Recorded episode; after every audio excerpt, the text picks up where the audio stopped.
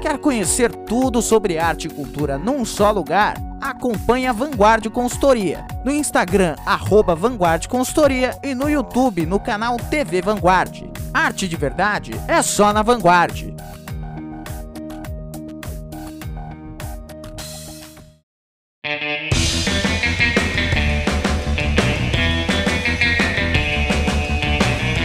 Sou Matheus Marcolini e seja muito bem-vindo ao Resumo News, o podcast de notícias do Resumo ETEC. Nesse podcast eu comento as notícias mais legais de passar para vocês no dia de hoje, hoje dia 21 de agosto de 2020. Vamos lá. E a primeira notícia do G1.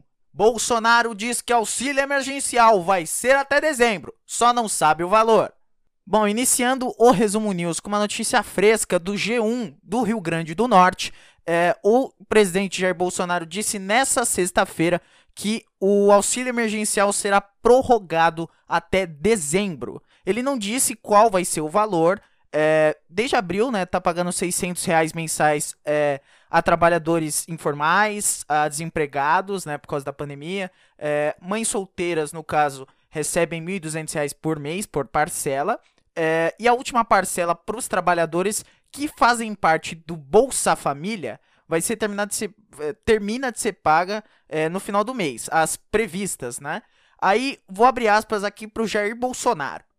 O auxílio emergencial foi bem-vindo, mas ele custa 50 bilhões de reais e infelizmente não pode ser definitivo. Mas vamos continuar com ele, mesmo com valores diferentes, até que a economia possa pegar em nosso país. Essa declaração foi provocada por uma apoiadora é, durante o evento dele no Rio Grande do Norte. Então, uma apoiadora dele falou assim: Ei, Bolsonaro, podia prorrogar o benefício. Aí ele falou: É, vai ser até dezembro, só não sei o valor. E ele disse que por causa de custar, pelo motivo de custar 50 bilhões de reais por mês, ele não pode ser eterno, esse, tal, esse auxílio, né? Mas, mas vamos por partes, né? Lançado em abril, ele tá ele previa o pagamento de três parcelas, foi prorrogado para cinco parcelas e agora, pelo que o Bolsonaro falou, vai até dezembro. Então vão ter outras parcelas. E isso aí tem alguma ligação com ele, o governo federal, né, o governo Bolsonaro, discutir um governo, um modelo de ampliação do Bolsa Família. Eles querem criar o Renda Brasil e aí fazer aí esse sistema de distribuição de renda. É, é muito interessante isso, né? Mas vamos lá. A, a, só para continuar essa notícia antes de comentar, né? Essa foi a terceira viagem do presidente Bolsonaro a estados do Nordeste em menos de um mês. 30 de julho ele estava na Bahia e no último dia 17 ele estava em Sergipe. Para alguém aí que devia estar em casa, né? Mas enfim. A questão é que o Jair Bolsonaro ele tá ganhando sim força com as camadas mais populares da, do, do, do Brasil. Porque esse aí é o auxílio do Bolsonaro. Ninguém sabe é, as pessoas que não são antenadas, que não ficam procurando notícia, lendo notícia, consumindo notícia, muita gente não gosta de consumir notícia no Brasil, né? Então, tipo, é, para as pessoas, o, o, cidadão médio brasileiro que não consome, não gosta de política, não vou consumir política, não consome, é o auxílio do Bolsonaro, o Bolsonaro dando dinheiro para as pessoas, entendeu? Então, ele falar que vai prorrogar, falar que queria que fosse eterno, mas que não dá porque é muito caro, é aquelas camadas de populismo que ele tanto criticou, que ele falou: ah, não, eu não vou fazer populismo, aqui é nova política. Óbvio que não ia ser nova política. É, quem caiu nesse conto aí caiu num conto idiota, mas é, ele mostrando tudo que ele criticava. A próxima notícia do UOL. Polícia Federal formaliza permissão para venda de até quatro armas por cidadão.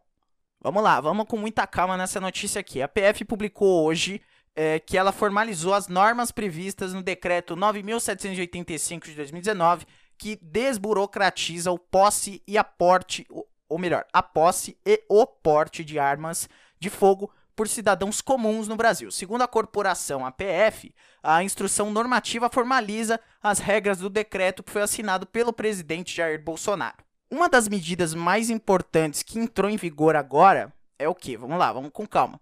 É autorização para que cada cidadão comum possa comprar até, ou seja, no máximo, quatro armas de fogo. É, é isso. Desde 2018, cada indivíduo poderia comprar apenas duas armas, é, desde o, o primeiro decreto Bolsonaro. O prazo de registro também aumentou, agora para 10 anos. e agora também o processo de aquisição, registro e porte de armas. Então, você comprar, você registrar e você poder portar a arma, é, vai ser feito todo esse processo eletronicamente. Além disso, também a, a PF ela vai deixar de exigir alguns documentos que já existem no sistema da PF mesmo. E vai eliminar o prazo para novos pedidos de posse e porte de armas, de acordo com um comunicado. Então, aí, com a formalização do decreto pela PF, é, magistrados e membros do Ministério Público vão ter aptidão psicológica.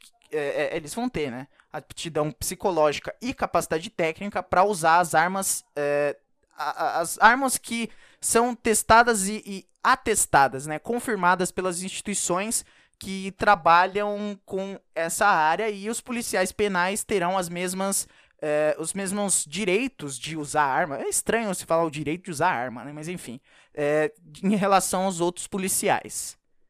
A próxima notícia é do G1. Governo de São Paulo atualiza plano e estado fica pela primeira vez sem nenhuma região na fase vermelha. Notícia assinada pela Beatriz Borges e pela Lívia Machado do G1 de São Paulo então, vamos lá. O governo de São Paulo atualizou nessa sexta-feira, dia 21, a classificação das regiões do Plano de São Paulo. Você lembra do Plano de São Paulo? Eu sei que você lembra, eu falei aqui faz muito tempo, que é aquele negócio de reabertura do João Dória, que tem fase 1 até a 5, do vermelho ao azul, das cores quentes às cores frias. Então, vamos lá. É, então, atualizaram é, a classificação das regiões no Plano de São Paulo e cinco regiões avançaram, duas retornaram, mas pela primeira vez o estado ficou sem nenhuma região na fase vermelha, que é a fase mais restritiva, né? A fase que mais é, é, é, tira coisas de, de circulação no estado de São Paulo. Marília e João, São João da Boa Vista regrediram para a fase amarela, então ela frase é embaçada, né? Fase amarela. Então eles estavam é, na fase na, na fase verde, né? Foram para a fase amarela. Não, contrário, regrediram da fase amarela para laranja. E aí, Registro e Franca, outras cidades, passaram da vermelha para laranja. Barretos e as sub-regiões oeste e norte da Grande São Paulo saíram da laranja, foram para amarela. Não tem nenhum estado que esteja pelo menos na fase 4 verde aqui pelo mapa. É, por exemplo, Bauru, Sorocaba, Campinas, Taubaté, Piracicaba, tudo isso na, na, na parte amarela. E a Grande São Paulo inteira também na zona amarela aí do João Dória, zona do meio meio de tabela ali, brigando por Libertadores, talvez na Sul-Americana. Vou abrir aspas aqui para o secretário de Desenvolvimento Regional do Estado de São Paulo, o Marco Vignoli. É importante ressaltar que aquelas regiões que vêm da fase vermelha para laranja, da região de Franca e Registro, tiveram uma grande atuação no governo do estado. Na região de Franca, conseguimos colocar os leitos de UTI, seja na Santa Casa, que nós enviamos respiradores no último sábado e já se torna realidade, seja com leitos na região. Tivemos na região de Franca uma grande mobilização dos prefeitos e de toda a sociedade, portanto, cumprimentando a população de Franca nesse momento. Da mesma forma, em registro, nós tivemos no Vale do Ribeira, três semanas atrás, vindo para o vermelho por conta da ocupação de leitos e também o Estado agiu aumentando o número de leitos no Hospital Regional de Registro. Eu vou parar de citar o cara aqui porque isso aí é um pipipipopopó de, de político, né? Mas a questão é, é mudaram os critérios né, de, de ocupação. Isso aí é tudo forçado, cara. Não é porque a gente está melhorando que eles saíram do vermelho pro laranja, que eles estão é, aumentando. É, é, eu lembro de ter, de ter repercutido a notícia, acho que do mesmo G1, é, da mudança nos critérios de, de avaliação. Por exemplo, antigamente, para passar da fase amarela para é, da fase laranja para amarela, né? Sair da fase 2 para fase 3 para avançar, para se tornar melhor, né? Tinha que ter a ocupação é, de UTI de no máximo 70%. Aí eles mudaram para no máximo 75%. Então, pô, tá 75% ocupado de UTI? Pode avançar, não tem problema. A mesma coisa verde. Ela saiu de, pô, tem que ter no máximo 60% é, ocupado. 60, mais da metade dos leitos de UTI ocupados. Aí foi para 70. Então, tipo, eles estão querendo acelerar, eles estão com, com, com afobados para acelerar isso para terminar logo é, a reabertura e, por enquanto, seguem morrendo 300 pessoas por dia de coronavírus em São Paulo, né? Então, o dinheiro sempre mandou, o comércio sempre mandou e não vai mudar. Bom, a rapidinha de hoje é esportiva e é sobre a NBA. Ontem tiveram os jogos 2 de Pacers e Heat, de Houston Rockets e Oklahoma City Thunder.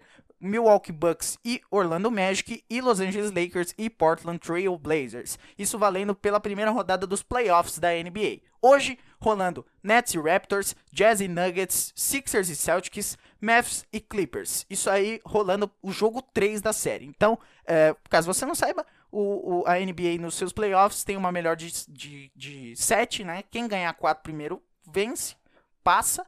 É, o Raptors está bem perto de conquistar a terceira vitória e vai precisar de só mais uma para passar e as outras séries aí estão meio emboladas. Então recomendo aí que você acompanhe a NBA porque é muita emoção.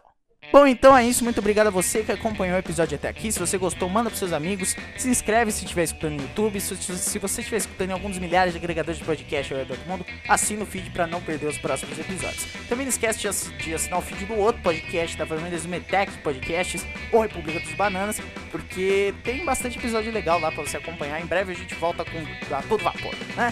É isso, vou ficando por aqui. Amanhã não tem episódio, domingão não tem episódio. Eu volto para vocês no dia 24, segunda-feira, com as notícias do dia. É isso, beijo para vocês, sextou galera, até bom final de semana, né? Que seja um final de semana bom e até segunda-feira. Tchau!